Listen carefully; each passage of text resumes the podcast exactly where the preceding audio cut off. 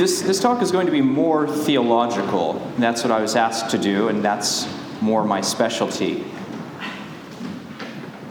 You've seen yourself a thousand times in the mirror face to face, Walker Percy observes. Yet, why is it that one of the first things you do in the morning is look at your own face? Is it to remind yourself that you're still there? Or the first time you heard your voice recorded, were you embarrassed? Surprised, even though you've heard your voice all of your life? Why is it then that when you're shown a group photograph, the first thing you do, probably covertly, is try to find yourself? Don't you know what you look like? One of the sad ironies of social media is that you upload hundreds, if not thousands, of images of yourself, despite the fact that Facebook, Instagram, Snapchat, and Google are designed as sophisticated feedback loops so that everywhere you look, everywhere you search, you see a reflection of your own desire. The question is in this fun house or madhouse of self duplicating mirrors, can you find yourself? Aquinas argues that we should not avoid the image in order to understand ourselves. On the contrary, self knowledge is impossible without images of ourselves. Though through visible things, we come to grasp the invisible. Through the senses, we arrive at what is understood by the mind. By what is better known, we can arrive at what is worth knowing. Images, Aquinas states, in his commentary on Boethius's Super uh, uh, Trinitate, he says that images are like objects to the intellectual soul, because the intellect grasps images, and it grasps the intelligibility contained within them. Images help us to penetrate beyond what the senses present and proceed according to what imagination reveals. Close quote. Aquinas' contemporary, the Dominican scholar Vincent of Beauvais, wrote one of the greatest encyclopedias of human knowledge of the Middle Ages, and he called it the Speculum Maius, the Great Mirror. Vincent said that only by looking at the speculum, the mirror, can we more easily speculate and come to know ourselves. Nature as a whole and everything within it is a reflection of the divine. The mind itself is a sort of mirror, both friars agreed, so that by reflecting upon lower creatures, we can learn about the higher things, of which they are images. Émile Mâle demonstrates in his enormously rich work, The Gothic Image, that to the classic mind, whether ancient, medieval, whether pagan or Christian, the material world is a constant image of the spiritual world. One reason for this, Aquinas explains, is that demonstration by means of sign or effect is particularly effective. Because, he says, we can go, for instance, from the concept of animal to the concept of mind. All the world is a mirror into which we can look. And the question is, what do we see? My question for this talk is Are you a pig? Are you a butterfly? Or are you a man? and if you're a man, what sort? Now, allow me to explain, because it seems to me that there are two representative poles regarding the body's role in human happiness. The first I'm going to call the muddy pig option. The body is just about everything when it comes to happiness. So we should cast aside worry and enjoy ourselves the way we can, in and through our bodies, the way the pig enjoys wallowing in the mud. Now, the second option I'm going to call the butterfly option. And in here, the body means nothing more than something to escape in order to enter into ultimate happiness. Whatever we experience on the surface of this life, well, one day after death, we will leave the confines of this caterpillar world and experience an entirely different kind of happiness. We will burst from our cocoon and fly through the heavens, no longer weighed down by this heavy body. Now, obviously, I'm not asking a question about your ultimate selves in a way, otherwise, all I could expect from some of you is an oink.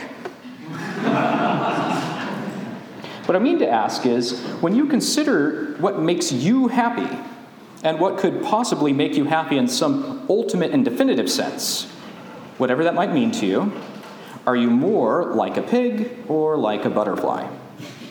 Or perhaps surprisingly, you identify yourself with that familiar yet endangered creature that we call the normal human being. If you could hold up a mirror to your true self, what will you see? Part one Pigs and happiness in the body.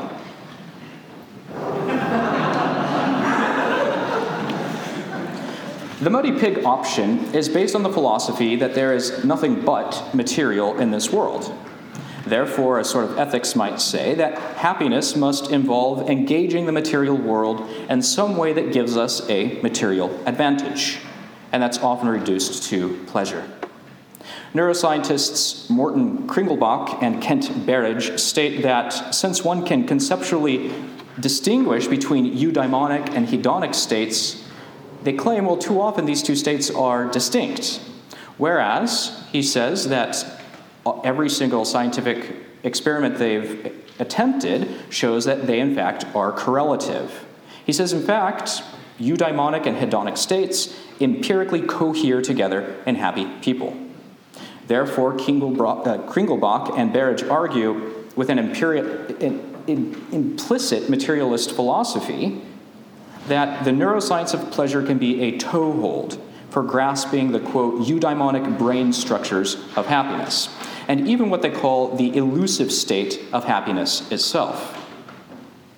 The idea seems to be that since happiness cannot be a state of pain, nor even a merely neutral affective state, it must therefore consist either in pleasure or always be united with pleasure.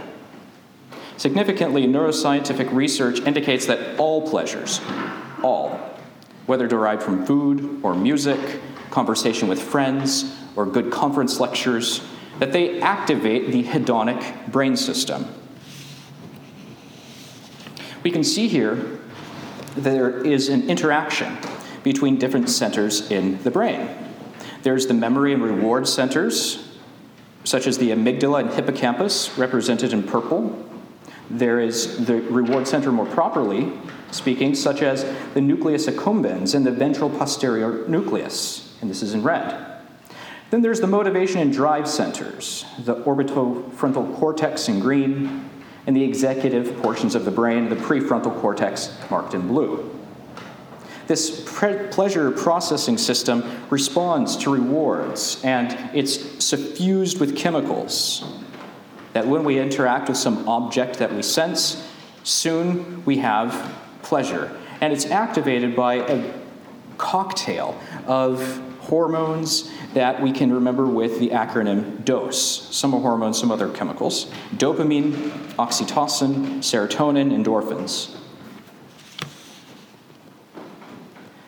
This is an illustration of serotonin. Dopamine in the D2 subtype plays a role in both learning and pair bonding. It's released, it's, it's actually released by many forms of drugs in rewarding behaviors, such as eating or winning money, they call dopamine the addiction chemical. Oxytocin, known as the cuddle hormone, is released in intimate settings such as nursing, when the chemical inundates the brains of both mother and child. And then there's serotonin seen here. It promotes calm, such that serotonergic drugs are used to help regulate depression and anxiety, among performing many other functions. And we can see here how it emerges from the Raphe nucleus, and it's particularly powerful there, but it actually goes up through the prefrontal cortex, our executive functioning, and it moves throughout the brain. So once we start to feel these calming effects of the chemicals, then somehow it's going to introduce itself to many of the other functions that we perform. And then there's norepinephrine and adrenaline and other neurotransmitters, and these contribute to the well functioning of many uh, physiological processes, including overall activation as well as positive mood regulation. Now, from this body centered perspective, we can compare, say, the normal, healthy functioning brain with different states in which the brain is not functioning well, such as depression. Depression neuroscientists say, often correlates with anhedonia, the inability to feel pleasure. And here we find that neuronal energy is often reduced when someone has depression over a long period of time. And here, what we're looking at is we can see that there's a higher protein load in the critical brain functions. And so, this is going to be a pathophysiological manifestation, they say, of major depressive disorder. Quite a difference in the way the brain is functioning according to these emotive and thought states. Characteristic also of dementia is a reduced functioning of the brain. So we can see from right to left the healthy brain functioning versus increased dementia, in, we, in which the brain is no longer globally functioning as a whole, and its various parts start to disintegrate, both literally and in their function as such. So those who have depression and dementia have lesser gray matter volume. They also have lesser functioning. And so, if Kringelbach and his companion are correct, and happiness and pleasure are reducible or even merely correlated with pleasure, then happiness can be shown by a brain scan. It's manifested in such because it shows that when a person feels this great amount of pleasure, well, they must somehow also be experiencing or be prepared to experience happiness. Ironically, however, what we find is that the, the studies that manifest this best are the ones in which we see how drugs affect the brain. And so the acute effects of ecstasy include reduced appetite, so we don't worry about what we're eating, but we have heightened perceptions, we have stimulation of most of the brain, an elevated mood, greater energy, and so on. Now, a weaker version of the muddy pig option is what I'll call the happy pig option. Whereas a muddy pig is content to wallow in whatever strikes his fancy, a happy pig is more discriminating. It wants a complete meal. And of course, here in Italy, that includes an antipasto, a primo, a secondo. And of course, you have to have a contorno, punctuated by an aperitivo, a vino, a digestivo.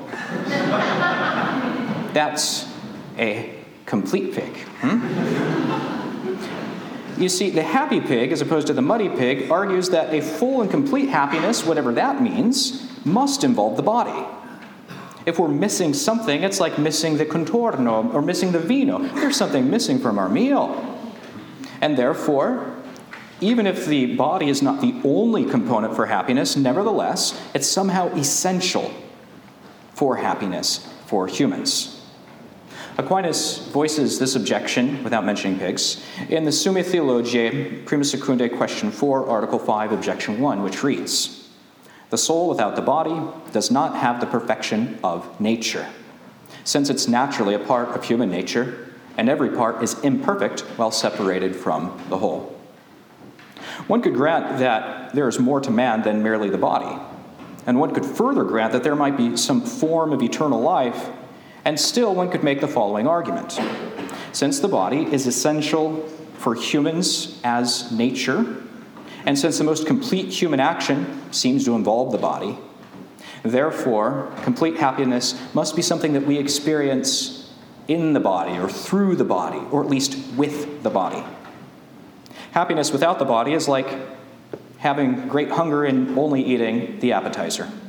Something good, but not entirely satisfying. Happiness without the body would be imperfect, and therefore only on the stage to some other happiness that's more final, more ultimate. Therefore, we cannot be completely happy without our bodies. Now, a corollary to this body essential claim about happiness is that if we had access to a person who was experiencing complete happiness, we could, in principle, provide some kind of empirical analysis of this person's state. We could provide a brain scan which would evidence the bodily components of such happiness. This brings me to the other alternative. Part two butterflies and happiness without the body. Here on this opposite pole regarding the body's role in, in ultimate happiness, I refer to as the butterfly option to designate the collection of ideas that hold in one way or another that the body contributes nothing more than an obstacle to ultimate happiness. Whatever we experience on the surface of life, this position claims, one day after death, we will escape this world and experience an entirely different kind of happiness. We will burst from our cocoon, fly through the heavens, and no longer be weighed down. Now, some pre Socratic Greek philosophers hint at this world, and they hint at its illusoriness by talking about change. Of course, Heraclitus, some argue, could be read this way with his notion that everything is in flux, while simultaneously, under, underneath this perpetual change, there is more truly the substance of fire. More explicit in this regard, however, are more characteristically Asian philosophies. One of the most well known illustrates this point of view as found in the writings of the Taoist Chinese philosopher Zhuang Zhou. Here's his famous parable. Once Zhuang Zhou dreamed he was a butterfly, a butterfly flitting and fluttering around, happy with himself and doing as he pleased. He didn't know he was Zhuang Zhou. Suddenly, he woke up, and there he was, solid and unmistakable Zhuang Zhou. But he didn't know if he were Zhuang Zhou who had dreamed he was a butterfly, or a butterfly dreaming he was Zhuang Zhou.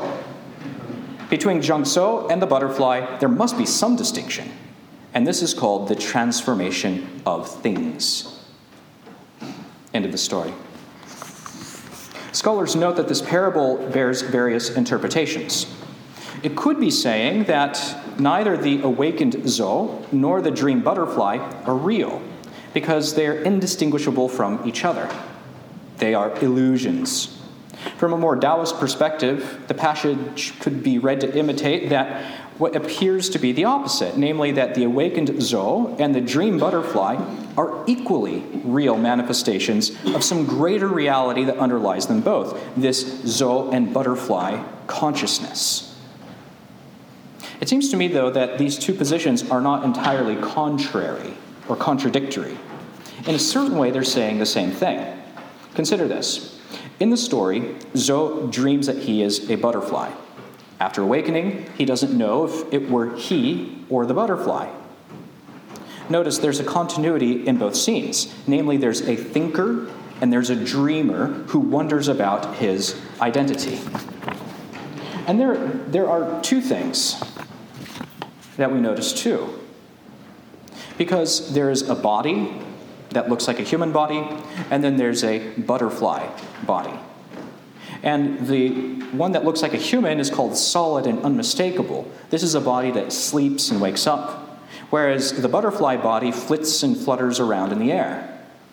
And so the implications seem to be these. First, that the senses are inadequate for helping us to understand reality. Second, the body is not an essential aspect of one's identity, an ultimate union with reality. The butterfly, not Zhou, is the one who is described as happy. And third, since the senses cannot be trusted and the body is not really part of us, it may be that whatever we think of as the self, the thinking consciousness, is illusory, a dream of perhaps another dreamer. Buddhist thought more explicitly teaches these doctrines. In the Samadhiraja Sutra, it states Know all things to be like this a mirage, a cloud castle, a dream, an apparition, without essence, but with qualities that can be seen. Without essence, but with qualities that can be seen. This sounds like some options that we've heard from other analytic philosophies, namely that there's no substance underneath the appearances. From this same worldview, and with particular reference to the body, the Upanishads have the following text the one who does not desire, the one who is without desire, free from desire, who has achieved his desire, whose desire is the self, his breaths do not depart. Being Brahman, the ultimate reality itself, he goes to Brahman. There is a verse about it, continuing the quote. When all the desires are abandoned, then a mortal becomes immortal. He reaches Brahman in this world. As the skin of a snake might lie dead and discarded on the anthill, so this body lies. And this body, this deathless life, is nothing but splendor, nothing but Brahman. Here, the body is seen as something to slough off, like the snake sloughs off the skin. And ultimate happiness is not related to the body as such, or the body is merely an obstacle or perhaps a stage upon an upward journey to a deeper reality. As Robert Wright states, one of the most famous delusions in all of Buddhism is the illusion of the self, and freedom from the self is the ultimate liberation. Now, my little version of this butterfly view world is what I call the flutter mind world. In the flutter mind, people hold that the world exists in some way, but it's a distraction, and we must get beyond it if we are to truly be happy.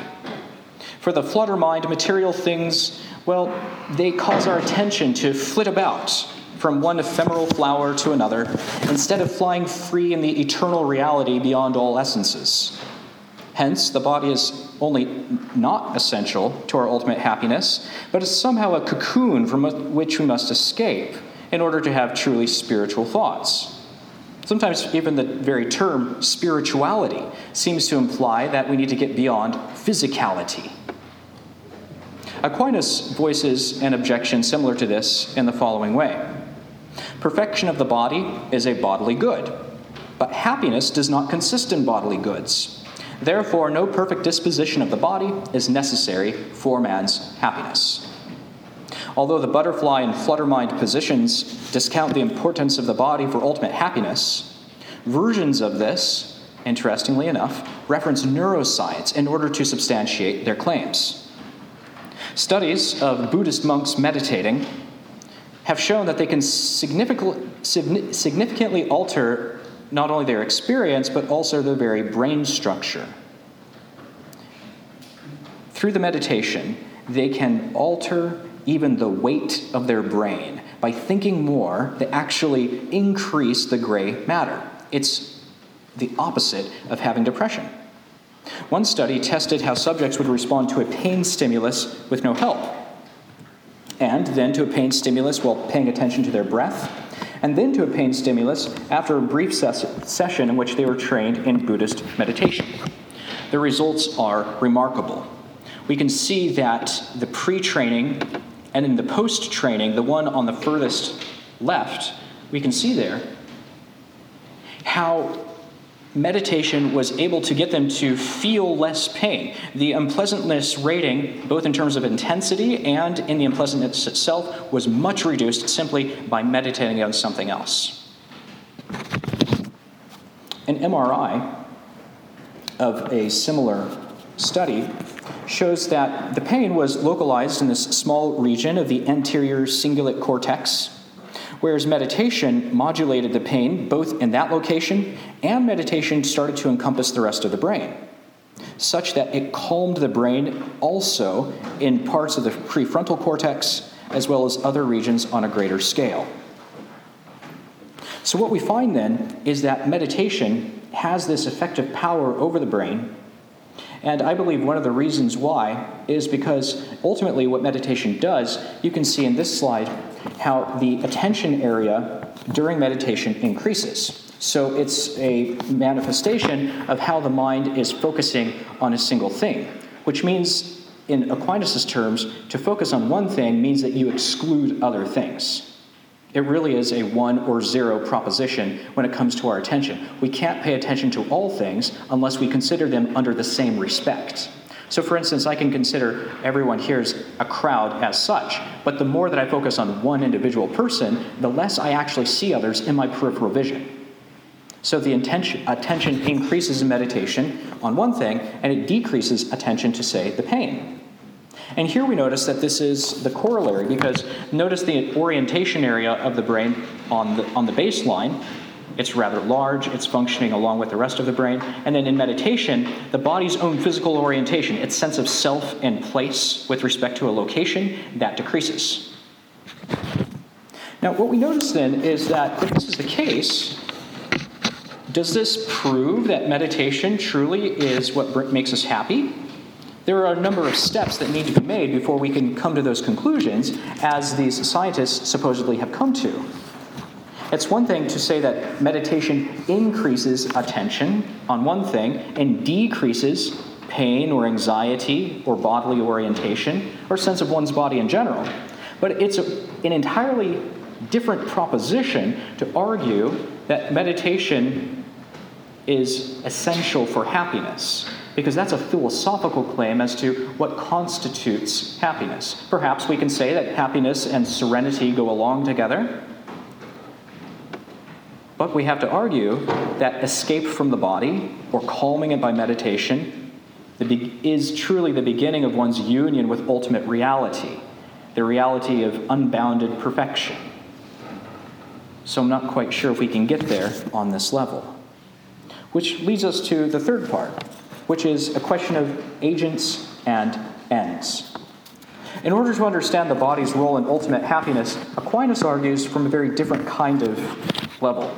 He starts with an empirical investigation, in a way, by considering what human beings do. He says that in order to understand ultimate happiness for human beings, we have to understand what is a human being. And to understand that, we have to consider what are the sorts of things that human beings do which is characteristic to them as a species. And in order to understand that, well, we just have to look at what agents are up to and how that relates to their own self directedness. Aquinas' reasoning begins with what is observable about living things that act in the world. Agents, he says, produce specific effects. Pigs roll in mud, Butterflies emerge from cocoons. Humans talk with friends. These are not random events, but the end product of some ordered series of causes. We don't fi- find butterflies rolling around in the mud, and we don't find pigs emerging from cocoons. Now, if things were truly random, if there were no causality, if, if teleology did not exist at all, well, there would be no predictability. Even more, there would be no way to talk about human action, and there'd be no way to identify the difference between, say, mud rolling, cocoon escaping, or helping a person who has a headache with medicine, and the difference between that and this. Maybe they're both ways equally to resolve a headache. so there has to be a way to distinguish among self directed actions with respect to their ends and to say what is proper to the creature as such with respect to its nature. For some natures, to have an axe come down upon the neck, it's rather inconvenient for that nature. And therefore, if we deny the differences among acts and their ends, not only will we have real problems discussing the differences between things, we will end up denying the law of non contradiction altogether. All that would exist would be a mixed up muck of random flux, prime matter without form and void of intelligibility. Without being too, I, I can't explore here the metaphysical or theological arguments for ontological stability or the teleology of all things. Here I'm just proceeding on the assumption, which I hope is reasonable, that pigs and butterflies are different, that they have characteristic behaviors, and therefore they can serve as symbols or models that represent opposite ends of a spectrum that explains human happiness as opposed to what makes us unhappy. And it can help us to see what is essentially bodily or essentially non bodily. So Aquinas, he points out that agents, as I've said, act for an end. And acting for an end, he says, means acting for something good. End and good are correlative. Everything good is appetible, it, it can be desired as an end. And every end is desired because an agent perceives it as good in some way. In that light, we can consider three elements in a non random choice for some end. There is the agent who desires some good end, there is the benefit that he desires, and then there's the union between the agent and the good. Notice that each element in this series is good. We can say that the agent is the end for which a good is good. And we can also say that the end by which a good is good, this is the union between the agent and the thing that he desires. And then finally, there's the end to which the agent primarily directs himself. This is what we call the good in itself. And there's going to be a natural ordering among these ends. The agent, as the subject which is perfected, is the primary efficient cause. It's through his self moving will that he obtains some good in question. And the end to which an agent directs himself, well, this is the good desired in itself. This is the final cause, in Aristotelian terms, of the agent's movement. And then finally, there's this middle category, the end by which the good is achieved, the union of the beneficiary and the benefit. And we can say that this also is an end. You see, because each one can be desired, but one is desired for the sake of the other. So let's take a look at our previous examples. Here we have the end for which, well, that's the pig. And the end to which the pig aims is happiness in some way, understood as a pleasant feeling. The end by which the feeling comes about is mud, or more properly, the pig's act of wallowing in the mud. And then we have the end for which, here is the butterfly.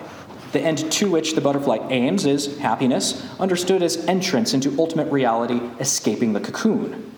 The end by which this feeling comes about, well, that is its transformation from being a caterpillar to becoming this new creature that is separate from its former self. Now let's consider human beings. And the example that I'd like to give is through this analysis of this illustration.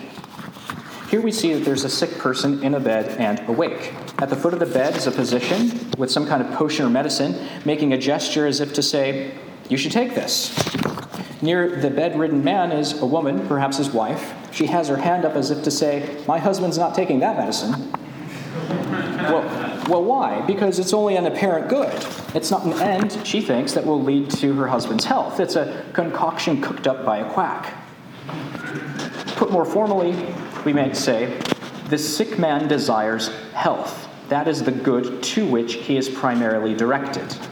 The good that is the final cause, the object of the beneficiary's desire. The good in itself to which he and his wife are directed in this situation. She's a good wife. As the terminus of the teleological tendency, this good moves them to seek the doctor, provides a measure by which compounds are judged as useful or harmful. The sick man also desires to be healthy. That is, he desires the good by which he is healthy. Health is not some substantial good abstract from his own desires. Rather, he desires union with the medicine such that it perfects him as an acting subject who chooses it. Consequently, he desires whatever means will help him to achieve the restoration of health and the continuous state of a well functioning body. Now, by the rhetorical move of synecdoche, we can say that he desires medicine. But more properly, it's that he desires union with the good. And then finally, in a tertiary way, the sick man, well, he has himself as the object of desire. Obviously, he wills medicine for himself, not for his wife, because he's the sick one. He is the acted subject who is perfected. He is the one for which this good is good in this moment.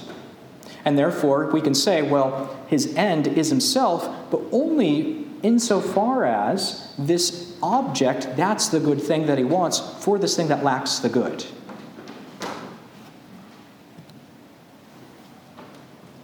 Notice that the end then is desired, and union with the end is desired as well, but in a secondary way. So union is union with something. It's a good in itself only insofar as truly it's a good as a step along the way to something else.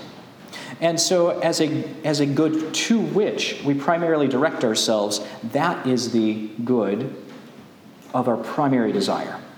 This means there's a natural order among the ends, just to belabor the point.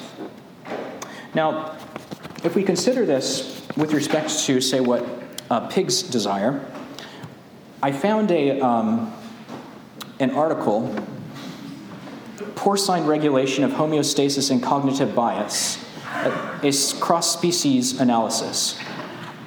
Actually, I, I, mostly made it up, but it illustrates, and the two footnotes are real. Um, one of this, which does deal with cognitive base, uh, biases and pigs.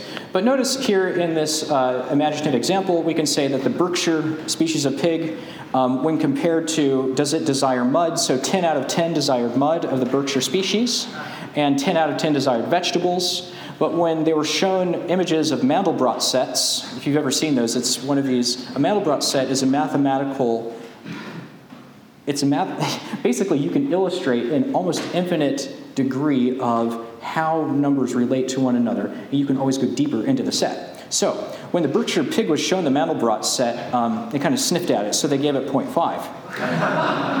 um, the Chester White species of pig, well, 10 of them wanted uh, mud, and 10 of them wanted vegetables, and um, two of them sniffed at it, so we gave them a couple points the wild boar, all of them wanted mud. Um, only nine of them wanted vegetables. Perhaps they weren't hungry that day. And notice the human child all the way on the left. Um, they also wanted the mud. Um, only two of them wanted vegetables. That was because mother told them to. But look how many were interested in the Mandelbrot set. That when they saw this mathematical equation illustrated, they were fascinated by it. And this brings us to consider what are the ends to which humans are directed? Consider the things that we desire.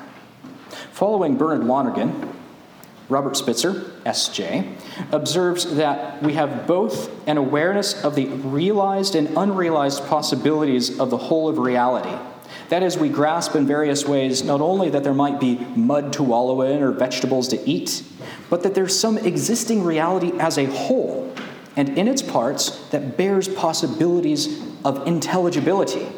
We can come to know it, and it exists in a certain way beyond our imagination. We also have an awareness that this intelligibility is something that we can approach through our own minds. And so, this dual awareness it starts to develop into actual knowledge and to have insight into the reality that we know exists. We desire unrestricted, universal, complete knowledge and understanding of reality, such that our minds are expanded to the length and breadth of the universe without horizon. We also have a desire for perfect and unconditional love, without restrictions, without selfishness, not only do we have the power to love, to recognize another, to give ourselves as a gift, well, we also have this desire, in some way, a sense, to see that this ought to be perfect. And this is why we're disappointed in people. Because when they don't reach our our own expectations of love and perfection, when we get to know them better and we see that there's imperfections within them, we start to wonder well, where is this desire for love and where will it be fulfilled? We also desire perfect goodness without evil. We have a sense of good and evil. We have a capacity for moral reflection. We have a sense of negative cooperation with evil, a sense of guilt. We have a sense of positive cooperation with good, a sense of nobility. And so, what we start to see, though, is that we have an almost infinite ability to recognize imperfection in the world. No matter what we come across, we can always complain about it. And this shows us that we have implicitly a sense of the infinite goodness to which we compare all these comparatively imperfect goodnesses. Now, what this means is that we desire perfect truth, perfect love, perfect goodness. And so, these objects to which we direct our energies and efforts must somehow themselves, or perhaps all in one thing, be infinite. And so here I can't provide a complete proof, but I'll simply state that these desires indeed do converge in a single source, the cause of all truth, of all love, of all goodness, namely that which is good in itself and participates in nothing, that which is causeless, that which is the good of all goods, which is uncaused, which is substantial, which is living, this is the most perfect thing without defect, because it is the fullness of being. It is the source of all perfection, which nothing can improve. So we do not find in this infinite good any darkness. And we cannot find this infinite good within ourselves. That's why we go outside of ourselves to look for it. It's somehow extrinsic to ourselves, and yet it's bound up with our own being. This is nothing other than God, the highest good, the most perfect truth, personal love. Accordingly, if we don't always have explicit knowledge of our desires, and if we don't know that they converge upon God, nevertheless, He remains the ultimate objective good, and therefore the goal of everything in the universe.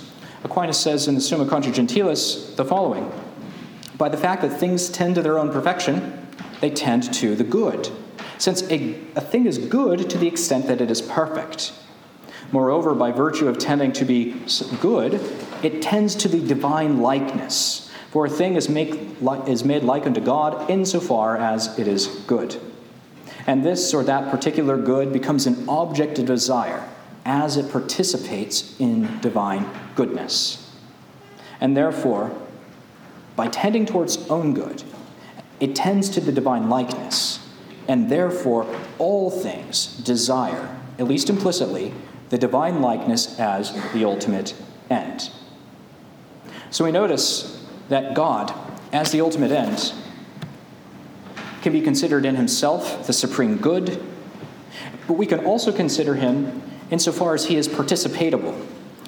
The angelic doctor says that since the divine goodness is infinite, it can be participated in in infinite ways. And he goes on to say, Indeed, the divine essence exceeds all creatures, and therefore it can be taken as the proper ratio of everything, according to the diverse ways in which it is participated in or imitated by creatures. And so this is God as participatable, the supreme good that beatifies human beings. Granted, then, that humans are objectively ordered to God as their ultimate final end, we may also consider what human desires tell us about the nature of human beings because then we'll come to see what is the end for which this ultimate good is truly good. Now, I've already pointed out that we have these desires for the infinite. I would also like to notice, though, that we are not only directed towards some infin- infinite good, but also we have a kind of a finitude of our desires. Sometimes we desire the infinite. It seems as if sometimes, or somehow through these finite things, we are bound up with the infinite. And so we have infinitely material desires. Foods ever more rich, more rare, more exotic. You know, there's a pudding made from the finest Belgian chocolate, has gold leaf and caviar. It's served on an edible replica of the Fabergé egg. It's only $34,000. or think about the desire for infinite material good experiences ever more risky, more complex, more ridiculous. Underwater hotels, climbing a frozen Canadian waterfall, base jumping, jumping from the high point with only a parachute to catch us as we land.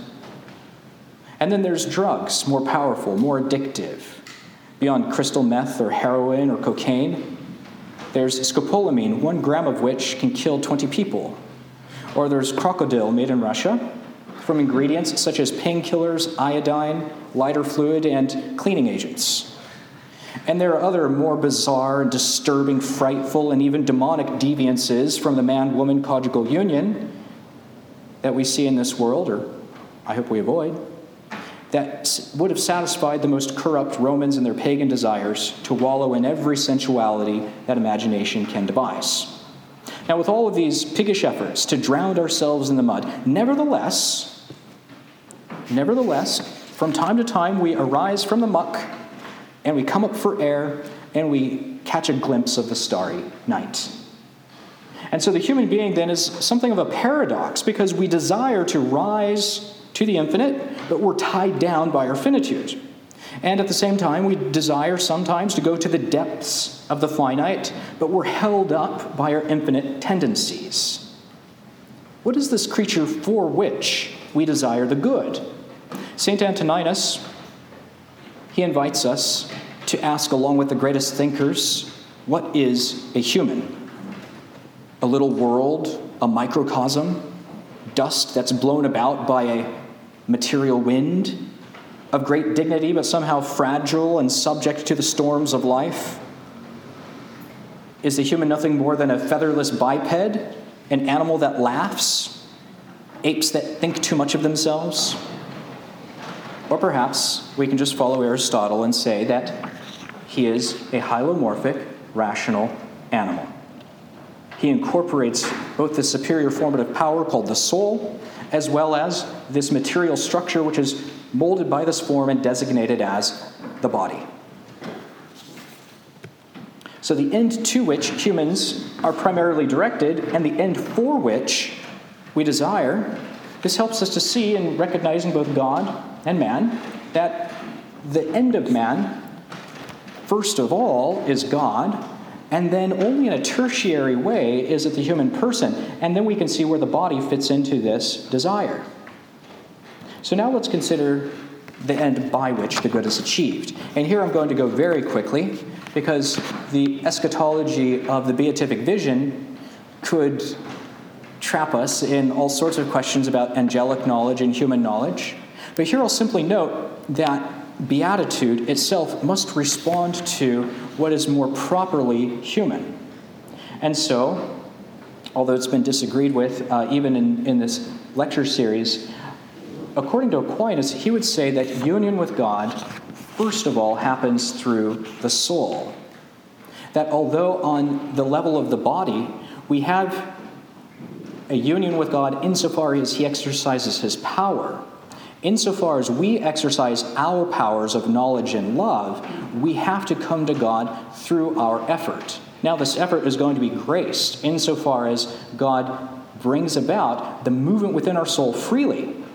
And so he makes us both capable of experiencing himself, of knowing him by faith, and once faith passes away, of seeing him face to face. And so, this beatitude, this union of God and man, is something that occurs primarily in the mind because it is only through the spiritual soul that we come to know an essence that is beyond all material essences. Only through our access to what is spiritual, to what is beyond the body, can we have access to what is infinite and entirely non material. And so, formally, then, we can say that the, that beatitude, happiness of man, is union with God. And materially, not in a physical sense, but understood formaliter or materialiter, the beatitude occurs through an infused divine species that itself is a participation in God. Because there's nothing visible that we can see, there's no, there's no material that will unite us with the divine essence directly. Because the human mind thinks through, by means of species that we appropriate through the senses, well, in order to have the proper understanding of God, he has to infuse within us species of himself, or these fantasia that we've heard about on the material level. And now God infuses these into the souls directly, so it shows us an image of himself in our mind. The human mind becomes a mirror in which God is reflected in the highest manner. So then, according to Aquinas, the soul having its own independent operation from the body, the soul does not require the body for its existence. As the form, it exists and gives existence to the body. Therefore, as such, the soul can then exist even without the body, even though it's an unnatural existence. Knowing and willing union with God can occur then in the spiritual way without the body. And in fact, we can say that as this material world is presented to us, and particularly as it's disordered on account of sin, well, it does indeed present obstacles to our contemplation. And in order to fully be united with God, well, we have to go beyond this, these obstacles in order to see God in Himself. And so this leads us then to consider how it is that the beatific vision responds to, on the one hand, our ultimate desires because it's union with God, it's union with what is entirely good, what entirely true. It actuates the highest level of infinite love, and this happens without the body. And yet, nevertheless, we desire, and in some way, we have this longing to be united with our body. So, how then can we have perfect happiness with God and yet somehow desire union with the body? It would seem as if we don't need the body at all, right? We can be the butterfly and escape. Well, Aquinas would say that we desire the body for a few reasons. One is in order to imitate Christ, Just as Christ was fully God and fully man, and in order to manifest his Godhead, he not only died for our sins, he also rose from the dead, manifesting that God was united with every part of the human person. And so we can say that the divine person now, united with the human nature, manifests the goodness of human nature. And so part of our goal is to, is to mirror Christ's own resurrection. But there's more than that, because out of love for our own body, Aquinas asks the question can a man love himself? And he says, well, of course. And by revelation, you know, Christ says, love your neighbor as yourself. And so clearly, in order to love our neighbor in some way, we also have to have self love. And then he goes on to say, but can you have charity for your body? And his answer is, well, yes. Because we can love not only the whole, we can love each part. And therefore, charity means the desire for the good of this object. And therefore, we can actually desire the good of our body. And what's the highest good of our body? It's to be united with God. And therefore, the desire of the soul that is before the resurrection, entirely beatified by God with this beatific vision, it desires union with the body, not because it lacks something, but rather as it overflows into the body.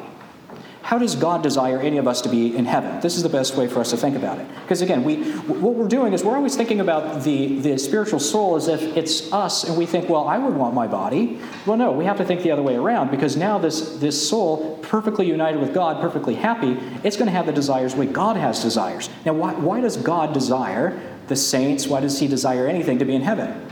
Not from a lack. He's perfect. He desires it out of overflowing charity. He desires it for our good, not for his lack. All of God's desires are desires of abundance rather than desires of need. And therefore, the desire of the soul for the body isn't a desire coming from abundance. It desires to overcome and to be united once again with its corporeal material so that as a unified creature, it can give glory to God, and that's good for the body, and that, in a way, is good for the soul. It allows the soul to be once more enacted in every way possible in a human and then in a divine, divinized mode.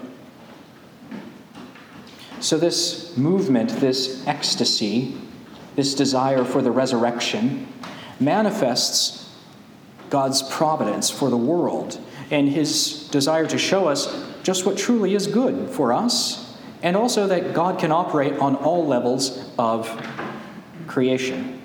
And so it may be true, and we certainly would admit that in a certain way, those who are resurrected, they have their full bodies. Well, we could do a brain scan, and we could analyze what does the beatific vision do to the brain, and how does it affect it? How does it activate all of our senses, and how is how is the brain united with these divine species, and how are these moving it in order to glorify God through all of the senses? That's all possible.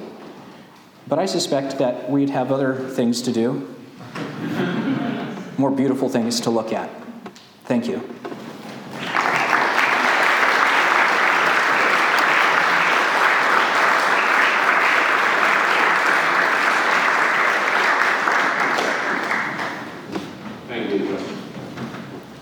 struck by what he said that in order to get that link between the human person and God, the soul is required.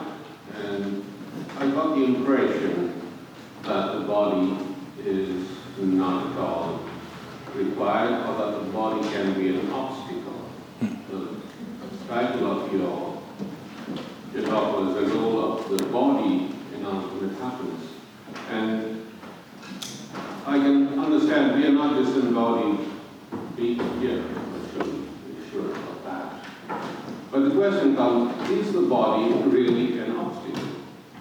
Because if it is an obstacle, and we have to use our body, because how is the soul going to know God if it doesn't use the body to all the fantasy and phantasms and everything that we get for our knowledge? But if the body is an obstacle, then you are spiritually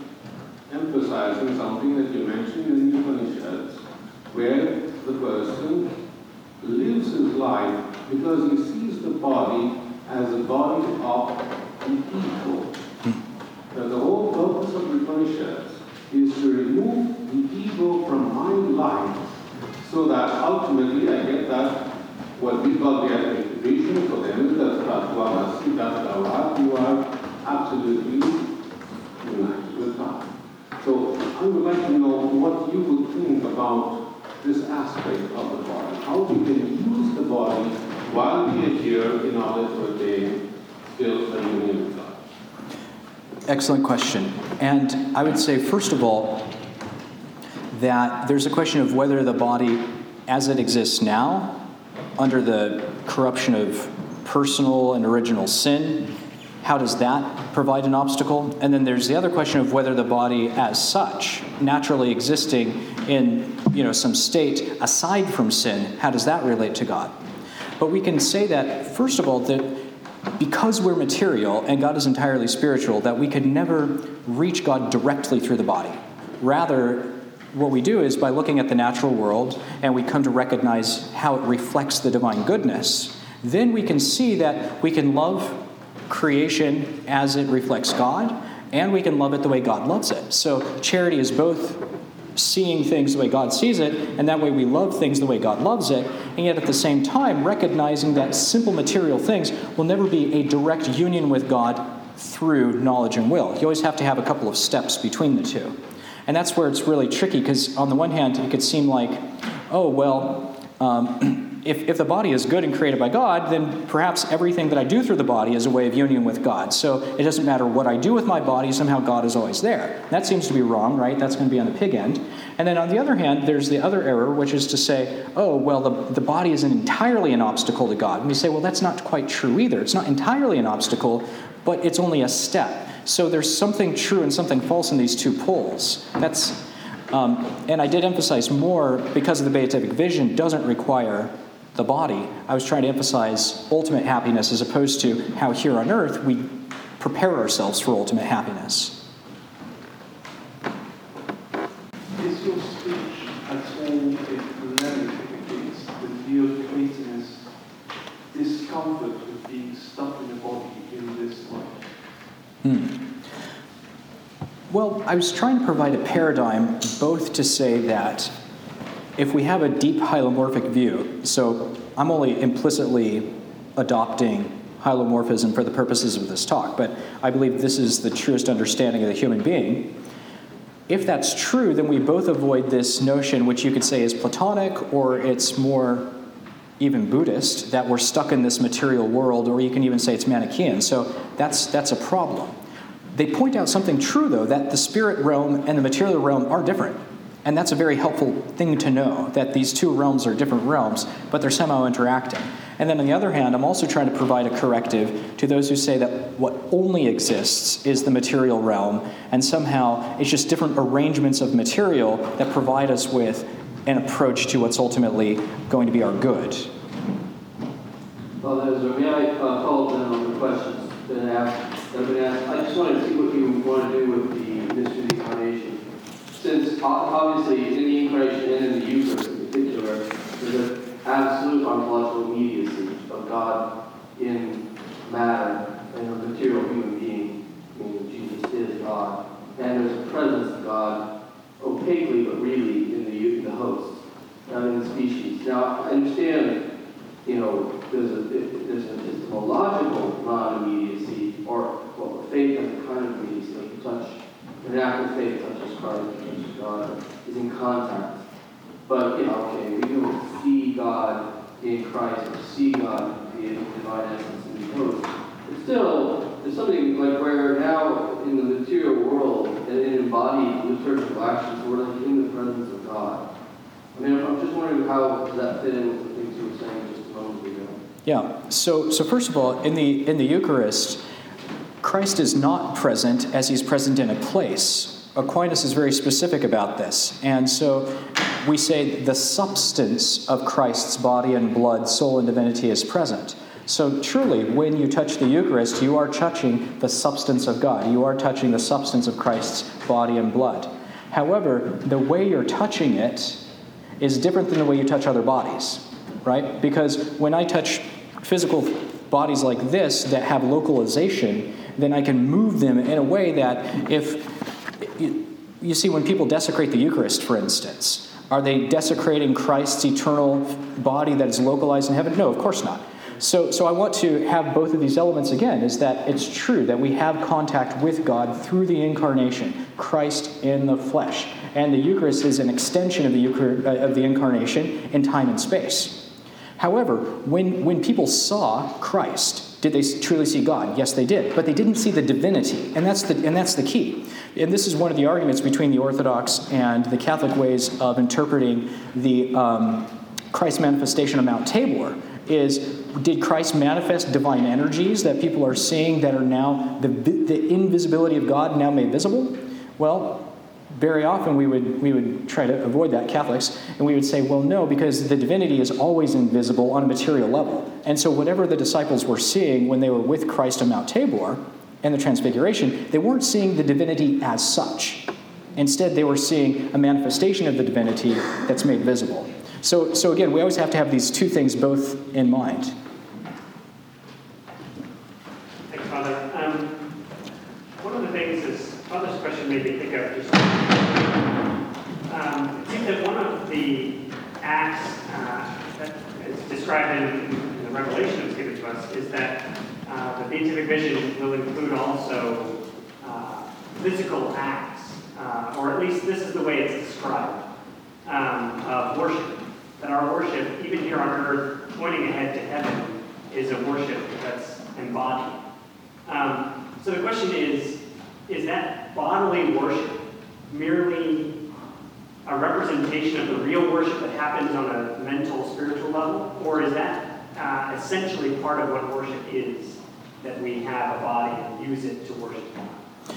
Right. So when Aquinas discusses the, the virtue of religion, and, and he says that worship is the act of the virtue of religion, he says, what is, what, is the, what is properly that act? And it's an act of the will to give God what is his due. It's primarily an act of the will. However, just as in all human acts here on earth, we utilize our body. And it's not simply like a substance utilizing some other substance. It's, we might say, it's the incarnation of our will. And so this is where, again, I thought Dr. DeHaan's talk was very helpful by saying, on the one hand, we don't, we don't want to attribute physicality to the highest spiritual acts. However, it does have a union with the body, first by means of the phantasms, and then phantasms by means of the senses, which operate in respect to material objects. So, so it is, we might say, an incarnation of worship, but where does worship primarily happen? In the will, manifests itself or incarnates itself in the body. So it's both together, but there's a hierarchy to the order. I feel like that's an appropriate place to finish on this Advent, uh, first Sunday of Advent, this eve, uh, where we might liberate you to go and worship God for Vespers and uh, uh, on, on the morrow. So thank you so much for your attentiveness today, all your great questions and your engagement with our speakers. Please help me thank Father Ezra Sullivan and all of our speakers. Thank you.